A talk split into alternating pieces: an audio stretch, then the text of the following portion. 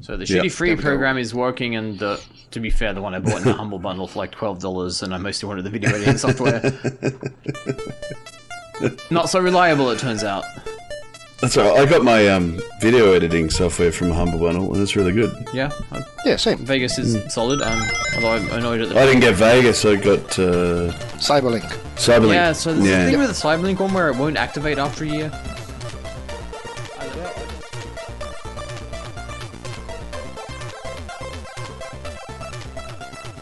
Hello and welcome to Player 2 Pixelcast. I don't know what the number is. We'll fix it in post. oh, no, we won't. It's No, 54. it's 54. no, it's episode 54. Uh, my name is Ken, and I'll be your host today. And joining me um, is R, well, plural, R. Joining me today are Matthew Hewson, editor in chief, Howdy, howdy.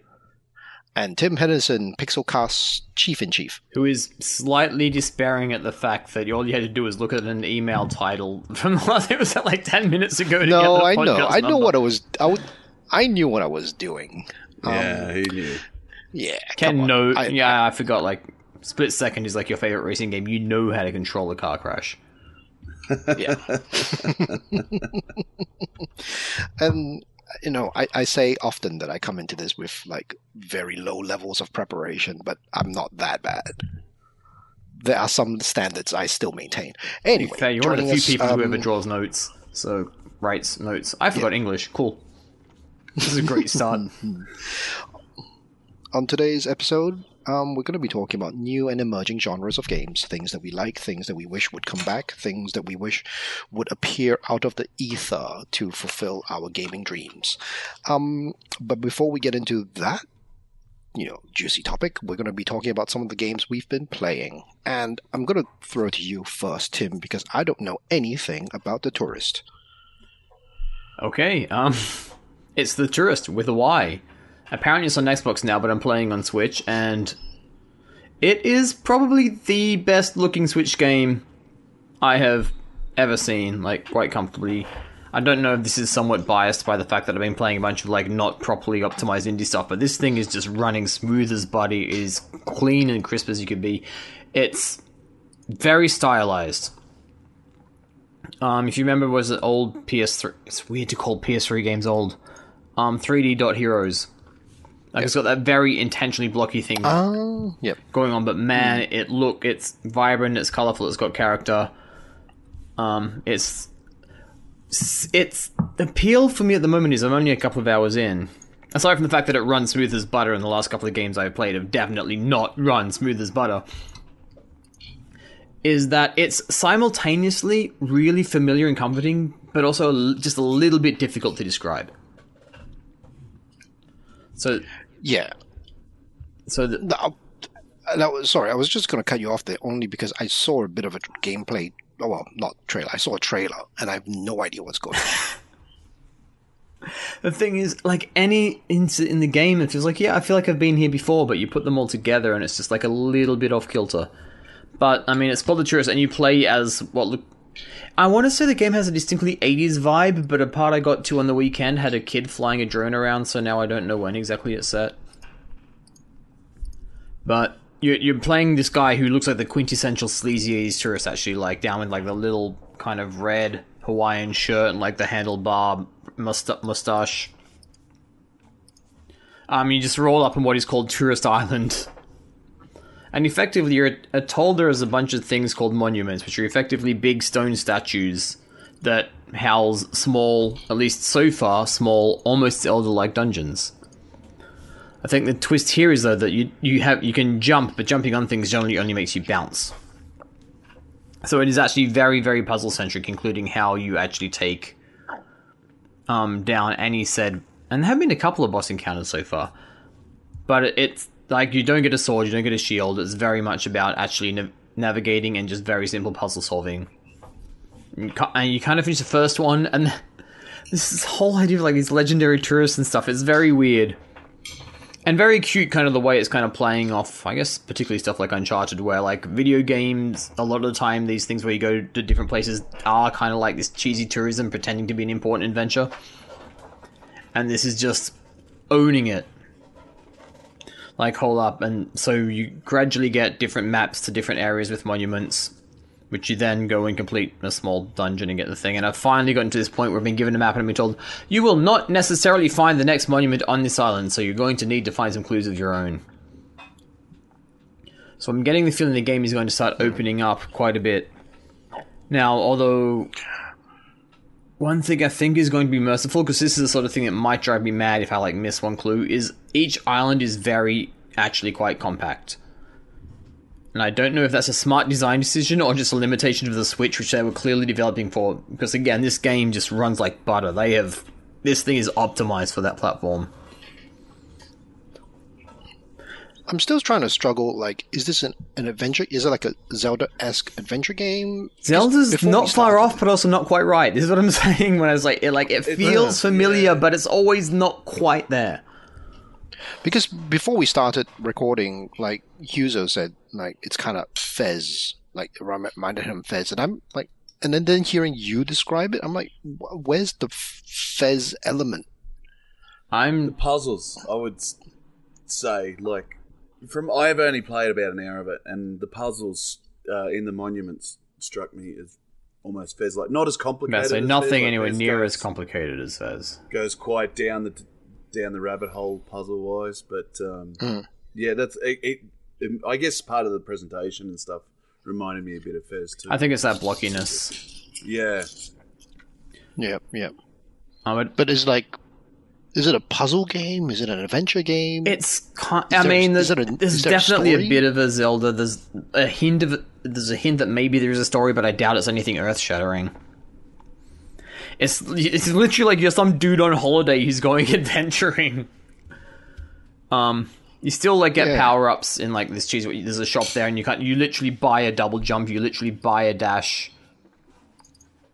Um, it's got a whole bunch of like little mini games. Like I mentioned, a kid with a drone. Just when I was like starting to feel like, yeah, this is definitely quite 80s. Maybe it's set in the 80s. Because in the same island, there's a record store. Although I guess that's back in fashion now. Hewso can very much attest to that. Um, the, kids drone there, and like there's just like a whole bunch of mini games you can do, and then you get very Mario-esque kind of coins. It's just a whole bunch of really familiar stuff, just plucked from here and there, and like put together into this kind of overworld. And old school Zelda is the best comparison, but at the same time, it's really not quite right. Like there's more town stuff. It's like mini games in a town that will eventually lead to a small puzzle-focused dungeon. And so far, it's a repeat, but where I'm up to, the game has just started to open up a little bit. Hmm. I'm seeing Hewso here, who has played it, also trying to get his head around. no, no, no. It's it, it is like Zelda's probably a really Zelda Old school Zelda. way of yeah. By way But of a there- puzzle game, more than Yeah. like Zelda has little puzzles in it, but this seems to be definitely more puzzle focused. There's no combat Zelda so was. far. Like Yeah, But is there a, is there a, is there a plot though? Is there a not narrative? much in the Is way of a- an overarching plot. There's an indication that there could Okay. be something that's going to come up, but I, I doubt there'll be anything super earth changing. Hmm. It's the premise is literally you're on holiday and now you're just something to do with monuments and you're going around. yeah. They mentioned it's gorgeous, so it looks really, really good. Apparently, it's also enhanced for Xbox One and One X and that version, which seems completely pointless. But I imagine that is blindingly sharp. It it, look, it looked good for what it was, but you know, it's kind of like you know getting a Bugatti to do your deliveries. Sure, it'll do the job, but it's probably a bit overkill. So that is a very, very, very good analogy, but also like you gotta know what a Bugatti is. Sorry, Ferrari. Everyone knows a Ferrari. Yeah, expensive car. Just say expensive car. Batmobile. It, it's a very particularly expensive car, but um, Yeah. wow. Okay, I don't know how to segue this into the next game we're gonna be talking about. So we're just Oh, gonna do a hard left turn, As is the norm. As is the norm, especially when I'm in the host chair. Let's talk about Outriders, the demo that Hughes has been playing. Okay, so uh, Outriders is from People May Fly, the cats behind uh, Bulletstorm, which was a kind of a bit of a f- fun fave of mine. Like it was never a world breaker. It's pretty it good. did- It did some really really, cool stuff with combat. It's like, really cool stuff with underappreciated. combat. it was also weird Yeah. watching the whole American press not understand that that game completely understood what it was. Yeah, it, it it was an odd odd sort of anomaly in an era of cover shooters and things Hmm. like that. And funnily enough, this is a cover shooter. But but there's a catch. So uh, essentially, it starts out uh, hum- humanity is escaping Earth. Earth is uh, like it's screwed. It's it's fucked. So they've just got on the plane, uh, got on a couple of spaceships and headed off towards this planet they've scoped at about 82 years away. Very easily done. time. Yep. So uh, they've done that. They're in cryo for all that time. They get to this planet, um, and the Outriders are the like scouts. They they land first and go and check out the the scene, make sure it's all okay. Um, and as they land, uh, there's a dickhead in charge who kind of overrules them and starts getting people to land without the Outriders giving the okay. And then a storm hits. Everything goes to hell. Your character gets like really badly damaged and someone drags them and shoves them back into cryo in the hope that they'll heal. And uh, that kind of then all of a sudden you're woken up 38 years in the future. Wait, can I can I just rewind on this plot a little bit? I mean, it's obviously intentionally stupid, but yeah, just the is, thing it's also quite cool concept. Like it, it no, it it's a is- fun concept. But what I'm the, Yeah. the extra level of stupidity that's like kind of subtly woven in there is so the Earth's screwed. We're running away. Presumably, that's mankind's fault. I have to presume we basically let capitalism run its natural course. We basically destroyed the planet looking for oil. used all the resources. It's fucked. You know, it- New York froze screwed. over, everywhere else flooded, Yeah. whatever. And then we get there, and we still have not learned the lesson that maybe we should listen to the scientists who follow protocol. We just let some dickhead in charge. Yep. When we're Just- co- trying to colonize another planet, we're still letting the oil barons run the show. and he's he's such Yeah. an obvious bad guy. He does everything short of like twirling his mustache to prove that he's a bad guy. You know, absolute prick. You know it as soon, you just know as soon as he turns up, I'm gonna have Love to that we've that destroyed the planet and the idea that we're still leaving this guy in charge. You know he's the person Yeah. who got us in that situation in the first place. Yeah. Well, you find that part funny. I, the the part I find funny is that your character is ostensibly, you know, shoved into an ice box, woken up, only to be shoved into into an ice box again. Yeah. uh, as as a, like a last ditch effort, and then but when they wake up again, so basically, uh, it, humanity's still stuck in this one valley they landed in. Now, now you found a signal before you got put in, um, coming from outside of this valley before you got put in the icebox the second time, and uh, that signal's still going, but people can't get out of this valley because of this storm. They call it the anomaly, um, and most people that get caught in the storm get killed. Uh, like get it's like changes DNA or something like that and mutates people and kills them. But for a very certain few, you being one of them, they get superpowers. Um, so that's where it kind of starts. And like, there's two factions yeah, that I've kind of come across. You know, the the original Outriders are all kind of still trying to help and get out and find out what this signal is, in the hope that that um, there's something better out there. Because at the moment, humanity is just heading down the same path very quickly um, of destruction. And then there's the other side that basically just wants to watch the world burn. Um, I mean, they got their wish already. That's something else. yes. Uh, so that's the basic premise. I'm actually really digging the story. There's a real black sense of humor that goes through it, um, like uh, I guess uh, Bulletstorm Bulletstorm. had as well. Yeah, yeah. And there's there's a really really black sense of humor going through it, and I quite get a kick out of that. Um, the gameplay is really interesting in that it's a cover shooter, uh, but depending on who you play as, like there's four characters, um, cover shooting may not be your best option. So the, the the idea of this game is you have to kill to heal. Uh, so uh, if you play the Technomancer role, which is a long distance, so any damage you do with your bullets um, heals you a small amount. But if you play one of the other, uh, for example, there's a um, stealthier, stealthier kind of wizard thing. I don't know that teleports in and out, and you get your health back for getting in close and killing. Um, and then you also get a shield bonus for doing that too. So there is the cover mechanics there, and if you're playing as the Technomancer, where you can kind of build constructs and turrets and stuff like that, that's the way to play. But if you're playing as one of the other classes, that's really not going to help you because there are a lot of enemies in this game. They will hurt you, and if you don't play to your class correctly, you're going to die pretty quickly. Um, and I really, really dug how it changed my thinking with with the cover shooter. Like cover's there to give you a breather, but if you're going to heal, you need to get in the action. You can't hide. You can't just take pot shots. You got to get in there. You should play Vanquish. I have played Vanquish. It does. some of it reminds me of Vanquish. It's not as quick as Vanquish though. Um, the other good thing I like about it is there's a real emphasis on using your powers. Uh, in, in other games of this nature, it is going to be a games as a service.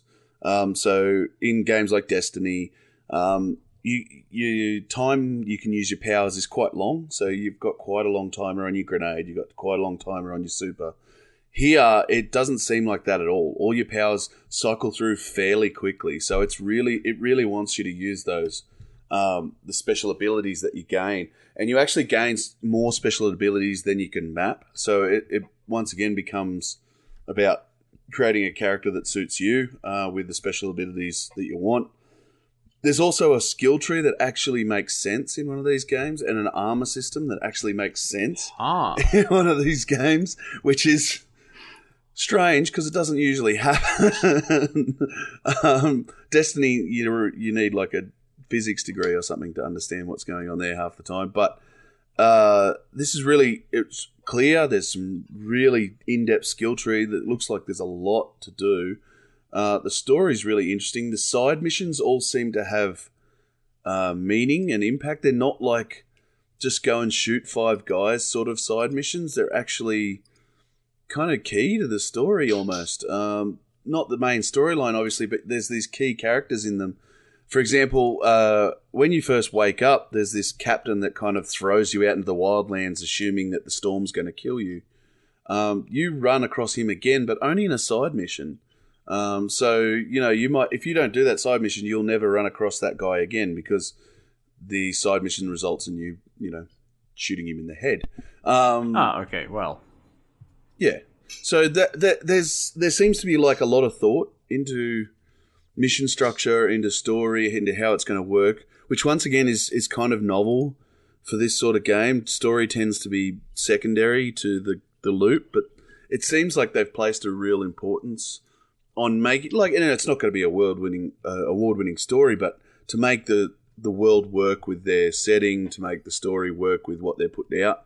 I was actually disappointed when I ran out of time. I was really getting quite involved, and, and I came up to the end of the demo, and it went, "Ah, oh, you got to wait," and I went, "Oh shit." Damn. I was really enjoying that when it was where it was going. I mean that's exactly where they they've got you exactly where they want you. Then though. yeah, exactly, and I, I think it's going to be a lot of fun. Obviously, with this sort of game, it always comes down to what's going to happen in the end game. You know, what happens after you finish the story, um, and you can't say from now, but it is stunning looking game. It's uh, a lot of fun. If you like, if you like cover based shooters, if you liked Gears of War or Bulletstorm, or a combination of the two, this is Definitely your like Bulletstorm. yeah. Um, so this is this is your wheelhouse. It does some really cool things with with skills and powers, and and it seems to have taken a lot of the confusion that can be in this sort of genre because of so many different skill trees and, and armor levels and all that sort of stuff. So uh, Yeah. I, I'm quite positive on it. Um, I can see why others wouldn't be. You know, it's just, it is at its core a cover based shooter. But um, you know, so if you're really against that, then you're not going to enjoy it. And if you don't like Destiny or anything like that, you're probably not going to enjoy it either because it is a games as a service. But How I'm looty is it though? so like far. that's that's my main pet peeve with these. I really, doesn't seem to be. I It doesn't seem to be over the top. Like each battle, you might, if you're lucky, find one piece of gear, but you tend to find it just at the end of a mission I like or uh, hidden boxes and things like Yeah, that. So I tend to I like actually scourging, scourging for stuff and like feeling like I earned some armor and I, loot games Yeah. immediately turn me off because it's just like you're opening the menu to change your gun every like 35 seconds and it's No, no, this is definitely not that. I, I probably, you know, once every mission, I'd look at the three or four things I might have grabbed in each mission. Hmm, yeah. Not massive amount, um, but there's also a crafting system which you don't get to play with in the demo because you're picking up a lot of like uh, resources and things. So um, there's like iron deposits and stuff like that. So Because I I, was know. gonna just, I was just gonna jump in, like your point about being it looty, like Tim, like Hmm. if you're using sort of Destiny as the analogy, the analogous sort of parallel here, Yeah. like that's not what late level Destiny is like. no. Like you don't, you don't go through and pick up and change and pick up and change. That's what you do in the early stages when you're still sort of st- establishing Which I yourself. clearly never bothered to play past. Yeah, right, right. So that's kind of my like. So, so where my curiosity is is like Outriders as a game. Mhm.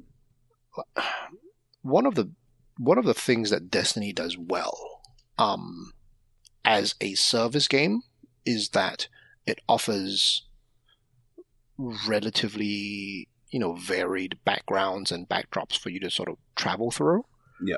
Destiny 2 at least, it offers um, missions that are repetitive that you can redo over and over again. So there's the grindy nature of it, but it doesn't feel overly grindy. It, it manages that balance between repeti- repetition and fresh. Like it's got to be fresh enough so you don't get completely bored, but it's got to be grindy enough so you know what you're doing. It's like service games such as these always ride this really, really fine line Yeah. um, of being predictable enough so you know what you're doing, but being unpredictable enough so that it remains that there's some level of you know So uh, freshness to it. to that, so- what this is doing, I, I noticed was really cool. Was it the world level actually levels up as well Mm. with you, and you've got the option if you want the. So that essentially makes everything more difficult um, as you go, or if you want, you don't. You can say no, I don't want it to do that. I'll just leave it at the lower level,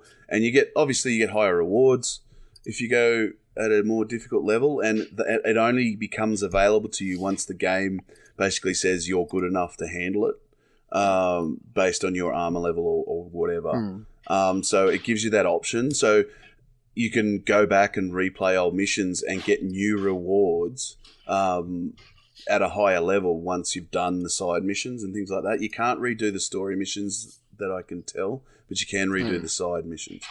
Um, and like I said, they're quite meaty sort of missions. Um, so, I, I yeah, like you said, it's hard to say this early on of what's going to happen in the end game, especially with that. You know, where Destiny, you, you get your favorite weapon and you upgrade it and you mod it and you upgrade it some more and kind of it grows with you. Um, whether that sort of going to come into things here, I don't know, but um, it's I, I can see it after a good start. I'm very Yeah. keen keen to see I- what yeah. happens in the end.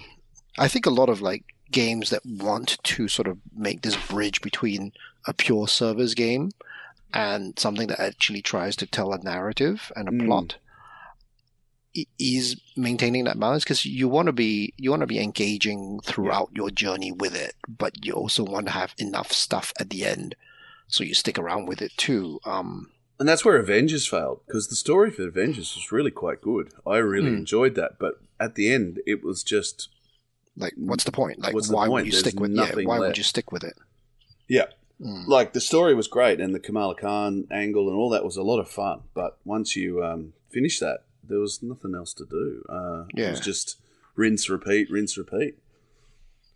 yeah.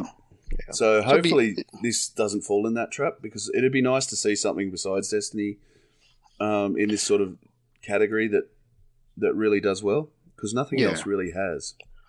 Yeah, and not many. Division Division has, goes close, but has yeah, has has its has its a ver- has a very strong following. Division Two does.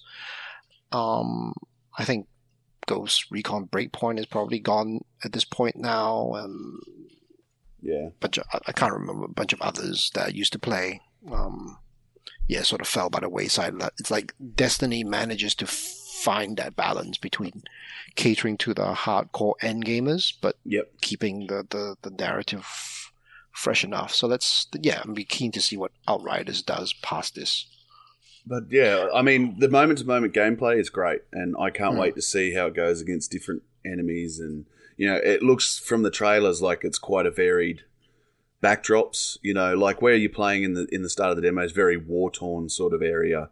So there's lots of browns and greys and stuff. But it seems from the the trailers and things that there's lots of like varied landscape, snow, jungle, Mm. you know, that Mm. sort of thing. Um, seems like there's lots of different enemies as well. And um, the battles against other, they call them altered, so they're people that have come out of the storm with the special powers. Um, the battles against the altered are quite good because it, it you can interrupt their powers with you know powers of your own. So if you just spam all your powers, you may uh, miss the chance to interrupt their really powerful one because you don't have your yours is not still on the you know the timer loop. So Yep, yep. you know there's there's str- strategy and things like that that comes into those battles, which are more one on one style things. You know, there's mobs around them, but really you're just focusing on that that um, the big bad guy, and Nice. uh, it's it's it's quite an entertaining sort of battle, like a lot of fun. So I, yeah, like I said, pretty positive on it. Um, there's some you know quirks and things that you'd expect from a pre-release demo with some lip syncing issues and you know a few clipping issues and stuff like that, but nothing major. Uh, yeah. Yeah. All right. Well, on that note, we might just take a break. It, it also make it's also tempting me to reins- reinstall Bl- Bulletstorm. I think. Bulletstorm is pretty good. I feel like I've said that four Pretty times now. Yeah, it's pretty good. Yeah. So with that, we'll take a break, and when we come back, we'll talk about mm, genres, new and emerging.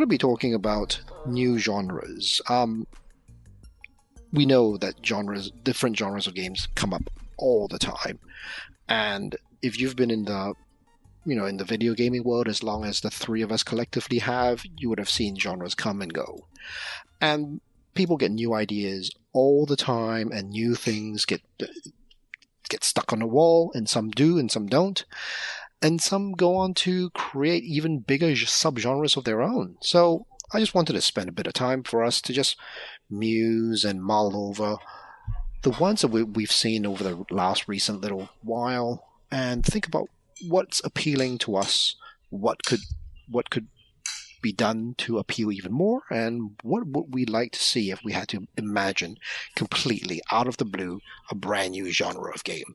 Um, I'm going to go to Hewso first. Your thoughts? Yes. Uh, well, I guess off the top of my head, one thing I like that's that's kind of becoming a bit more common is uh, it's not necessarily a genre as such, but it's a it's a mechanic, and that's using time in interesting ways. Um, it seems to be becoming uh, more and more of a thing. Like it, even going back to Prince of Persia when it started using the rewind mechanic uh, in Prince of Persia, that was probably the first real notable instance of it. But since then it seems it seems to be slowly getting more and more and there's been some really interesting uses of it recently. There was a an indie rpg called iron danger where uh, you, the combat system was based around heartbeats and the time it took for each heartbeat.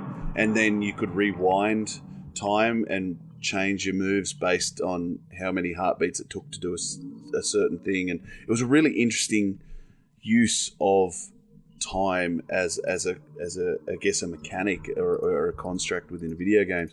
It looks like Deathloop is another one that's going to use time in a really interesting way. Uh, I hope it's more than just another roguelike. Uh, Because speaking of new genres, like roguelikes are flooding the market right now. That's the oldest of genres. And I don't. Yeah, there's some very, very, very, very good ones. Don't get me wrong, like Hades and Death Cell, and, uh, Dead Cells. Dead Cells, and uh, are, are really good. Uh, but like, there's a lot of ones that are just okay. I, I think I hope Deathloop is more than that, and it's probably why I'm not so keen on Returnal, which is another one that seems to be using a roguelike Yeah, loop. Returnal looked super cool until I heard the word roguelike, and I immediately Yeah. was like, Yeah. Yeah, so I, I mean, I hope Deathloop uses that time kind of mechanic really well, and I, I really like it when games get creative with time. Um, Hmm. Prey did it really well in the ending with the ending and, and how it mi- mixes up your perceptions. Uh, you know, it's scary. it's, it's a really cool thing to play with, and I know that it t- people are afraid of using time because it creates, I guess, plot holes. Essentially, you know, video games should not. Let's be let's be clear. There is such a thing as a really good video game story. There are several that exist, but in general, video game big budget video games have B horror movie level scripts. Exactly, and they shouldn't be worried about time, you know, quandaries and, and, and paradoxes and all those. It could be difficult to program, though. But it would be, uh, but I like even the si- simple thing as using time as a uh, kind of help mechanic in games like Forza, like having a rewind ability in a racing game makes racing games instantly more accessible to the general public. You know, um, definitely re- So- more realistic ones in particular, where the smallest mistake. Yeah, exactly. And you know, and then it could mean all your work for you know a ten minute race has gone down the toilet because you slightly misjudged the the last bend, uh, and that's endlessly frustrating. And I'm sure many have put games down because of that. Um, so so using time in that rewind function uh, is is fantastic. I, I just like to see what developers can do, creative developers can do with with time Yeah. in general. in Can't games. believe you did not You know- mention Titanfall 2 at all. Oh, Titanfall 2, yeah, cause and effect. Like, just brilliantly put together level, once again, using two time periods at the same time. Uh, what else did The that? medium. Dishonored 2. And the medium, it's kind of, that's at the same time in different planes. Yeah. but, um, I was actually going to say, like, Dishonored 2 does it. listen to you talking about it this way actually reminds me of a game that a couple of us, well, not us, um, Nathan has been very hot on recently, and I think Stephen Del Prado has recently picked up 13 Sentinels, Aegis Rim. Yeah, I've heard about it. I haven't, I haven't played it yet. Well, when you got some Um, near um, heritage there, so yes, I am. Yeah, Curious. well, it's it's a game by Vanillaware, and it's it's got mechs in it, so you know You're I'm, in. Yeah, I'm in. But it's also you've got like 13 different characters, and the stories play out in a non-linear fashion.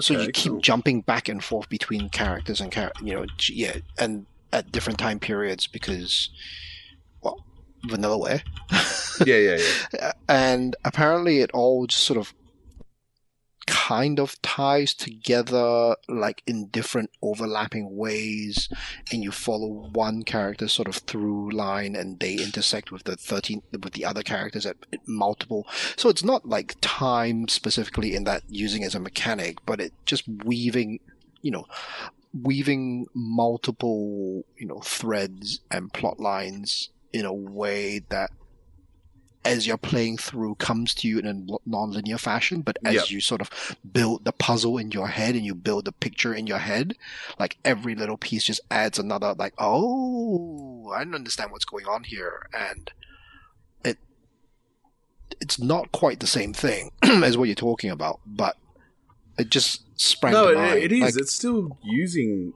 like. I think video games have this amazing canvas to get creative with stuff like that. Mm, You know, they don't have to live by the rules of cinema. They don't have to get a story done in two hours. They've got this kind of blank canvas to go nuts. Um, uh, yeah. why And- not? and- you know, absolutely. And it doesn't need to have like your opening middle and end. Like you don't it's not everything is non-linear. Like you don't have to follow everything.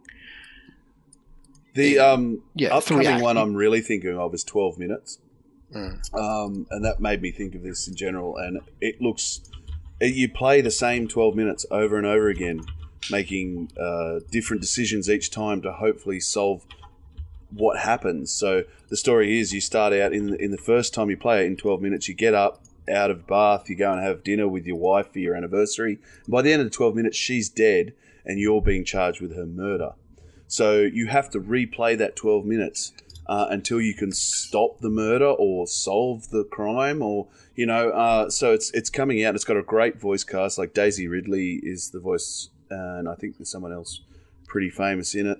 Um, but yeah, it's an indie game coming, I think, to Xbox and PC. But it, Mm. it, that's once again using that kind of Groundhog Day scenario in a, in a really cool way. Yeah. But yeah, time. It's fun. Play with it. Yeah. Tim? Man, this, this whole topic just made me feel old. Like, because you you think of some stuff that you think is new, or is like a new resurgence, and realize that was literally years and years ago. So the whole, you know, the Souls like. That's the Yeah. thing I've seen come about. That holy shit, that was Dark Demon Souls came out fucking 2010 or whenever, maybe even earlier. um, think about like um, I'm blinking on the term like MOBAs as well. It's like, oh wait, that's not new anymore either. That's almost actually been and gone. Auto chess. That was one. It's from last year at least, or late 2019. Yeah, I was going to say, is auto chess still a thing? Yeah, I think so. Kind of. It's not the thing it would have been. No. It missed that boat. I do we think battle? I mean, I actually don't really care for that much. I, I I'm fascinated by the how big battle royale has become, and it's such a weird thing to think of as a genre because it started in its logical form, I guess, with shooting people, because that's how video games start these days, and like it's even in freaking Tetris now. I think like Final Fantasy Yeah. VII reboot's been updated to include a freaking battle royale, and it just reminds me of like playing, um, Kill the Deal with a Pill like at camps when I was in high school Yep. or capture the flag, It- it- or It's funny. It's one of those ones like uh, that seems every game has to have it these days, and almost none of them do well. it's because people in the it's because people making the decisions are just looking at the big successes and not considering Yeah, or listening they're to looking at anything else. Fortnite and they're looking at Apex and Call of Duty and going, "Hey, these games are enormous." And what about the 19 other ones? And PUBG, well, PUBG's kind of fallen by the wayside. That's how uh, enormous the others are. Um, but yeah, they look at it and go, "Oh, we can do that," but they can't. Like you can't, you can't compete against that. I mean, you can do it, but even if you do it well at this point, you're not guaranteed. You No, you'd Yeah. have to be I mean, it's super interest- outstanding. It's interesting because I've been spending quite a bit of time with Apex recently over the last three weeks. Mm. And yeah, it wasn't a genre I thought I would gravitate to because it's, you know, it's a multiplayer shooter. It's got, it's a huge map. Um, but there's just something, there's just something real simple to understand about Battle Royale. yeah, it, it's just it's because I feel like I literally played it running around as a 15 year old. Yeah, yeah, but it's it's it's more. Yeah, yes, but it's like, you know, if I'm thinking about shooters that I've been playing that I've played recently, like you've got your character shooters like Overwatch and all of that stuff, and arena shooters like like or, or like multi competitive shooters like Counter Strike and that sort of thing, and they all sort of boil down to not that's that's too reductionist, but I see where you're going though. If you're if you're actually killing people, it would be last man standing. It's just a very easy concept to understand battle royale. You just want to be the last man, last person standing, and you don't necessarily need to be good at shooting to be the last person standing. You just need to be the last person standing. You just need a fair whack of luck and Yeah. know, and there's enough variety and variability to make each different uh, each different um, play experience just a little bit different just a little bit like off kilter enough to be fresh again like you know we, we talked about games as a service near the very at the very start of this of this episode um but having predictability while keeping it fresh is one of the like I think I feel like the mainstays for for um multiplayer games. Mm, Like you want to know what you're doing, you want to know what mistakes you've made, but also you don't want to have it to be like so static that it's the same every time, the same outcome every time. And battle royale just sort of easily sidesteps that, by offering one big gigantic map that is always the same but different depending on where you land on it. And Yeah. then And then the lack of loot drops and the lack of loot drops, but you kind of know enough about the loot drops to figure out what you like and don't like. yeah, And you kind of know what to expect, but you kind of don't as well. You know, it's it's it's writing that line that makes it accessible and just easy to understand. Just be the last person. Just be the last person. Mm. Um, you know, I thought about this this genre myself, but this this topic myself, but um, I haven't really thought of like. I was gonna go with roguelikes, and you've already brought it up. sorry. And that's more. and Um, again, that's that started like ten years risk, ago at least. And then it was also like Metroidvania titles. They were That's when I'm everywhere happier. and That uh, that was what I'm happy to see. Like, cause actually, the reason I have a um, I have the oldest of Epic accounts because they put I forgot what it's called, Shadow something, Shadow, Shadow Complex, Complex. Up yeah. for free in like 2008 or some shit. With I still Yeah. haven't played it. that's, that's, It's good. It's good. I, I understand that. Yeah. Well, it, the thing is, well, I still think it's good because that genre has, has seen such resurgence that the the Hmm. tent the polls may have actually moved. I don't know that it has. I think it's still a very good. I think there's a good chance it's not a it's very long good. one, but it's a, it's the type of genre that, like, as you can go back and play Super Metroid today, and it's still a good bloody game. You can go and play Symphony of Night today, and it's They still a good bloody both just game. need hmm. Symphony of Night just needs a better map. I was Yeah. deep into that a few years ago in Vita, and at some point I just couldn't figure out where I needed to go anymore.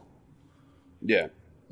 I mean, they all could do with some quality of life stuff, but yeah, I mean, they're still good games.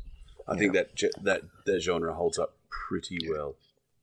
One of the game genres that I do enjoy, um, and it's sort of I'm- going to be ma- mishmashing as several games together, but it's all sort of tied into sort of exploration, slow paced, like games like No Man's Sky, where you kind of I, on principle, love No Man's Sky.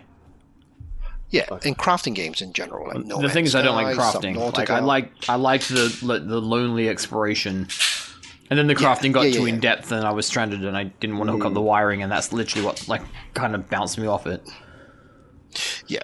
So so there is that as well. So th- th- that's why I'm saying it's, it's a mishmash of several things together. There is the exploration part of it, and tangled together with the crafting part of it, tangled with the survival part of it. I think that's actually quite an interesting space where Mm. There's quite a lot of stuff coming out that's that's varied and different enough. Valheim, everyone's talking about that at the moment. Yeah, that's It right. seems to fall in that. And I'm playing Dysmantle, which is another early access game, and it's it's fantastic. Like I really didn't like Don't Starve, and I wasn't much on No Man's Sky either, to be honest. But this hmm. Dysmantle, it seems to just have the balance right to keep me interested. You know, it always seems you're just out of reach of that next item that you can craft or the next upgrade to one of your pieces of gear, and, and it kind of it's like that perpetual carrot on a stick that's always just out of reach. Um, And it- it's balanced really well in that way, and it's kind of got this cool, kind of cartoony sort of vibe to it, which which makes it easy to handle, I guess. But yeah, uh, Valheim, I know especially. I haven't got to it yet. It's one of those ones I want to get to, but everyone's raving about it at the moment. And they sold Yeah, like sounds- five million copies or some shit of that already. ridiculous. They had three three hundred thousand concurrent users or something, That's nuts. something ridiculous like that. Yeah, Yeah. And sort of together with that genre of game is also all the construction games. yeah, So like Minecraft kicked up kicked off obviously quite a quite a revolution if you like. And but Minecraft is also like ten years old now. At least. How old is it? At least, yeah. Um, yeah. At least, I have the whole like fact what's it, satisfactory, yeah. like those Uh, genre games. Terraria. Dragon Quest Builders, Yeah. which is actually quite charming. I quite liked. I really wish that Minecraft had come out when I was like 12 years old. I would have still love loved it. Yeah, but I was almost 30 by the time that thing rolled around. Yeah, So yeah, I yeah. guess Oh yeah, no, I, I don't get the point personally, but I'm not a creative person. I admit that. Uh, like What about a shared love of stunts? I made so many tracks in that game. it's a bit different. Um, but yeah, uh, it's it, it's this phenomenon, right? Minecraft. Yeah. Like, there's nothing else Well, like it. it it it came out at a time when it's like, hey, look at what we can do, and we're just making this literally a sandbox. Like when people Mm. when people say sandbox games, that's what I imagine. Like it's it's literally just here are these building blocks, just have at them. And from there, you see people come up with like, oh, I guess I'll make like a functioning computer Mm. with all with its own logics and Yeah, yeah. and or I- recreate Hogwarts or some shit. Yeah. and then from there you see games like like I said, like Satisfactory and Factotum, Factorium, Factorium. Factorio, Factorio. Yeah, one of them. Things like yeah. that where engineering becomes like the key part of it. And then things like Kerbal Space Program. Oh, Kerbal is a mind that's- screw, man. Oh, That's, I could n- I, I cannot bounced off that pretty hard. It's just, That It's game too- is it's- intense. yeah, it's too It is- much. it's too much. It's it's it's too much. It's too much. Oh, for the right people, if if that was your mind It's space, everything. Yeah, if that was like, yeah, I could, I can, like, I don't think I'll ever get into Kerbal, but I can fully appreciate why the people who get into Kerbal are into Kerbal. yeah, yeah. Yeah, it's yeah. like Oh, people that get into Eve and, and, and stuff like that. You know, it's a certain type of person Yeah. that gets into a game like that. Yeah, absolutely. And it's like that that whole like where genre subgenre genre of games where creativity and construction and engineering is prized Mm. and and held up as that this is the point of the game. The point of the game is for you to make shit. It's nice to see a move towards making as opposed to destroying all the time. Actually, yeah. yeah. Although, actually, you think about it. Back when Warcraft first came out, um, I may have mentioned this in the podcast at some point in the past, but we had a de- we just had a demo which I think gave you like one or two orc missions, one or two human missions, and my brother and I we would both go and kill all but one of the AI, Yeah. and then just build our biggest little medieval towns. like just Yeah. rip all those I trees know- off the map. I know people who play like Fallout 4 Mm. and just spend their time building towns. Yeah, creating a whole like working civilization almost. it's crazy. Some of the Fallout ones are, are just mental. Like I, I was really I played Fallout Four like I played Fallout Three in New Vegas, which Yeah. which is missing that whole part of the game that a heap of people really really That dug. whole part of that game maybe should have been a separate game, even. Possibly. Well, they tried to do it. I think with Fallout seventy six. Yeah, Yeah, well, online. okay, Yeah. point. Yeah. That's apparently come a long way, and I actually uh, said recently to the PR that I'd be willing to look at that again and see what's happened since. But you know, I think um, one of the genres I guess I'd love to see come back is more like two of my favorite games as kids were The Incredible Machine and Lemmings. I remember Yeah. reading about the Clem- Incredible Machine. I definitely remember playing Lemmings.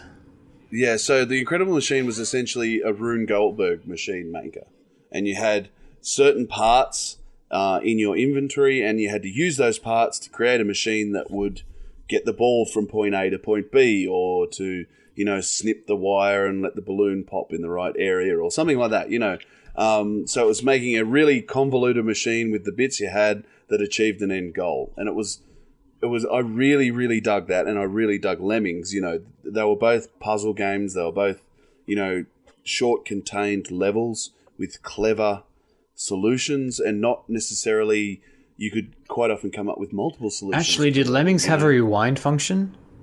Maybe that's your first time. No, it had No. it had a fast forward function. Yeah, the fast forward maybe- function, I think you've got a reset Yeah. function that you start from the front, like start Yeah, all right. over again. But you had a fast forward because you know once you'd found the solution, you could just press fast it forward. and could, jam in but also it could use it if you like started laying that bridge like two pixels in the wrong spot. yes. But yeah, I mean, I'd love to see someone tackle something like that again, like Like a dumb AI guiding Lemmings come back? simulator. There's a, they released Yeah. a smartphone one a few years ago, I think. But it was kind of all monetized and screwed up like There hasn't been a real effort. mobile games. It needs Yeah. to be PC based. I guess now that Sony, just 'cause Sony seems to be the one publishing it. I, I get oh, Psygnosis, Wipeout. Psychonauts right, they actually so effectively own the guys. I guess it's their property Yeah, now. so. If Sony is starting to actually do stuff on PC, maybe we will see a incentive for a proper Lemmings. Hmm. The proper Lemmings Like game. five years Yeah. from now, though, I don't think it's happening. Yeah, yeah. but they were fantastic. All right. I mean, that this that's a good note for us to sort of start wrapping up on. Like, Tim, what type of genre would you like to see come back or reinvented got- or A couple of observations. One is, a, I think I've been like weird. Like even if they haven't always suited me, I've kind of enjoyed the growing existence of what I'll call just the mundane job simulator. yeah? Yeah, And sometimes that branches off, like the farming. I would hate to be a farmer, but I loved playing Stardew Valley. Um, Yeah, I was wondering when when you were going to slide in Stardew Valley. I thought like this, if anything else, this topic was a perfect time to talk about Stardew Valley. again, Stardew Valley's not new anymore. It's like no, and there's been a couple of knockoffs. there's too, been like, uh, several. Some of them I Graveyard think are even okay. I think Graveyard Keeper's pretty good. And, like Harvest Moon never actually went away. It's just Stardew Valley did it better for a while. yeah, Um, the thing that gets me, I think, with this whole genre thing is a lot of my favorite games ever. If I really sat down and like knuckled out my top ten, almost half of that list would be games that I wish had become genres and never did. So, I never got more games like Shenmue. I thought this was maybe where the future game is going, and like, I never got more games like NiGHTS. So. yeah, exactly. Frankly, um, I would say the same. And that to rub salt, salt into the wound, and I've maybe done it to myself by volunteering for the review for this. Like, about, so we got NiGHTS Journey of Dreams back on the Wii, and it wasn't terrible, but it has some terrible bits in it, which are these kind of like underbaked platforming bits and the bits that nobody liked. And it now seems that, um, Oshima and Naka have gotten together and like really evoked NiGHTS again and made a game based on the demo at least around the platforming bits of that game that nobody wanted. Um, but to my knowledge, like there was like a Little Mermaid game, I think, that kind of like followed the NiGHTS formula. But that was it. Like there is literally nothing else that really works with Yeah. that. Um, Jet Set Radio as well. Like there's a game called Bomb Rush Cyberfunk, Cyberpunk Ooh, coming saw out in a that. year or That two, looks- and it looks super cool. But like again, that is there's no fu- there's- like if I want to play something like Jet Set Radio, I have to play Jet Set Radio. You could play Sunset Overdrive. Actually, to be fair, I did buy that recently. I still have not played it. I don't know if it's going to be quite the same itch. I expect what's going to happen is it's going to be different enough that 10 years from now, I'm going to want to play something like Sunset Overdrive. Sunset Overdrive is very different to Jet Set Radio. It's it's got some similarities in movement, but that's about it. Yeah. Um, I I well, we're almost getting a stunts revival with the new Hot Wheels game, hopefully. So that's something. Yeah, that was like a whole genre. Like, I, I wasn't aware of how many of those games there were until like I got older Yeah. and started researching. It's just Stunts was the best one. Yep. Or 4D Sports Racing if you're the one person in Australia who actually bought the retail. That bought it. That- I still think that was. I don't know why they changed it because. How much I so before like my my my it was like just the pirated version of that game was rampant in my dad's office in like 1993 or whenever. I think everyone had a pirated copy. Um, well, no, the reason is like he actually del- he bought an alternate stunt driving game that just wasn't as good and deleted stunts from my Yeah. computer and like we just hated it. It it really was not as good because he couldn't find stunts to buy because nobody knew its real fucking name. if they just called it stunts in Australia, they probably would have sold an extra hundred thousand copies. yep. Yep. Yeah. You know, like one genre that I, we've seen a bit of a resurgence of, of space games recently. Mm, Um, space shooters. Yeah. Um, but I, there's still something that I wish that I, just, I that I think space games don't don't really capture very well, or if they capture it is boring. Like I want Firefly, the game, Mm. like Firefly the show, where there's so much of it is about sort of the mundane and the everyday moments and the quiet moments in between gun shoots and everything and trawling through space, listening to space cow western music, like cowboy western music. But then there are games that have tried to do that and turns out that the bits between are really, really, really boring. Yep. well, how do you capture tedium? and not Yeah. make it tedious. You know, like, like so I haven't yet come across a space game that's made the mining bits fun. That's Mm, made the the the whole logistics part of picking up cargo and selling cargo fun. mm. I think And- though that really for that it would a lot of it would just be nailing the atmosphere, Well, like just making you kind kind of of, want to like- chill while you're doing this. Yeah, kind of, not really. Yeah, yeah. There, there's there's part of it. Is there's definitely that part of it, but I haven't seen a game that has done that part successfully. Like Rebel Galaxy was was trying its very best to be that. a lot of people liked that. and it's it was pretty decent, and I enjoyed it quite a bit. I re- I preferred Rebel Galaxy Outlaw over the first Rebel Galaxy quite a bit more. But even then, like after a while, it got tedious having to jump to Stargate to Stargate just to Mm. get from one place to another. It became yeah tedious, like I, actually yeah, tedious. I think you need to keep an eye on Everspace 2. Yeah? yeah. From what I've played of it so far, it may just be your thing. All right, Mm. and um, that's why I'm actually really curious about Starfield. Yeah, like like one reason why I like those those Elder Scrolls games is that even though you're sort of walking from one town to another, you're still sort of in an environment that's you know relatively pleasing to look at to to be in. But in space, it's just like black. It's nothing. yeah, yeah. Yeah, it's not visually interesting the way that Oblivion was, or or or Fallout. Skyrim was or, or Fallout. Yeah, just Yeah. just those quiet moments are just not as not as interesting. Um, yeah, I think on I think on that note, we'll probably wrap up here. Um, thank you all very much for joining us this episode of the Pixelcast. Um, Matthew, where can people find you? What can what should we pay attention to? What's coming up on the site? All of that. Uh, find me at Hewso81 on Twitter or Player2AU, of course. Uh, big news is, and first people will know of it, is here on the Pixelcast. I like to do these announcements. Uh, we're doing another charity event. It's a bit smaller. It's only if you happen to be in Canberra and listening to this. But we're doing It's a pretty narrow net there, sh- but It is. But we're doing a movie showing of Mortal Kombat, the new Mortal Kombat movie. Uh, proceeds are going to the Terry Capuzzi Foundation. So yeah, we've booked out the cinema. Um, That's cool. That's going to be twenty five dollars a ticket. It'll get you a drink and popcorn, and uh, there'll be lucky door prizes of games and things as well. dude, can you plug video Nice. games into the cinema? Because that would frankly be kind of awesome. Maybe that's something we can ask them about. Like But that yeah, would we- we legit actually- be awesome. Like I'm not actually joking here. That would be fucking Yeah, incredible. Can you put in some Mortal Kombat to play on Like, Yeah, screen? well, That would I was amazing. actually trying to get a double feature of the original and the new one. Thought that would have been really cool. no, put the game on instead. Just put the latest version of the game on. That would be fucking. No, you But need to yeah. put up. You need to put up the best Mortal Kombat game, Deadly Alliance. no, Ken. No. I just realized you can't hear a No. pu- face palm over a podcast. No, Ken. I just, I know it's not the best, but I just love it so much. But yeah, so that's cool. We're doing that. It's another. It's going to be an easy fun, and if it goes off well, we're probably planning on doing a few more um, because it's a good, a good, quick fundraiser that we can do for the foundation. But yeah, Sounds good. Tim, where can people find you on the internet? I mean- and anything to plug? I am at pretend beard on Twitter. I'm hopefully in the second half of this year actually going to have time to start writing stuff again. I've maybe shot myself in the foot by volunteering for some reviews that I'm not so sure I'm going to enjoy as much as I would hope. uh, yeah, Balan Wonderworld's a yeah. You can have that.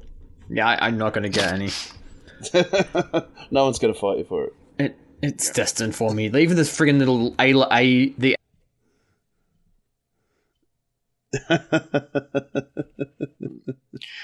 Anyway, you can find me at Pixel Hunt on Twitter, and I don't have anything coming up on the site any at the moment. So He's going to do a three-player Apex Legend video, so watch out for that. Yeah. yeah. Hmm. I'll circle round back to you about that. Yeah.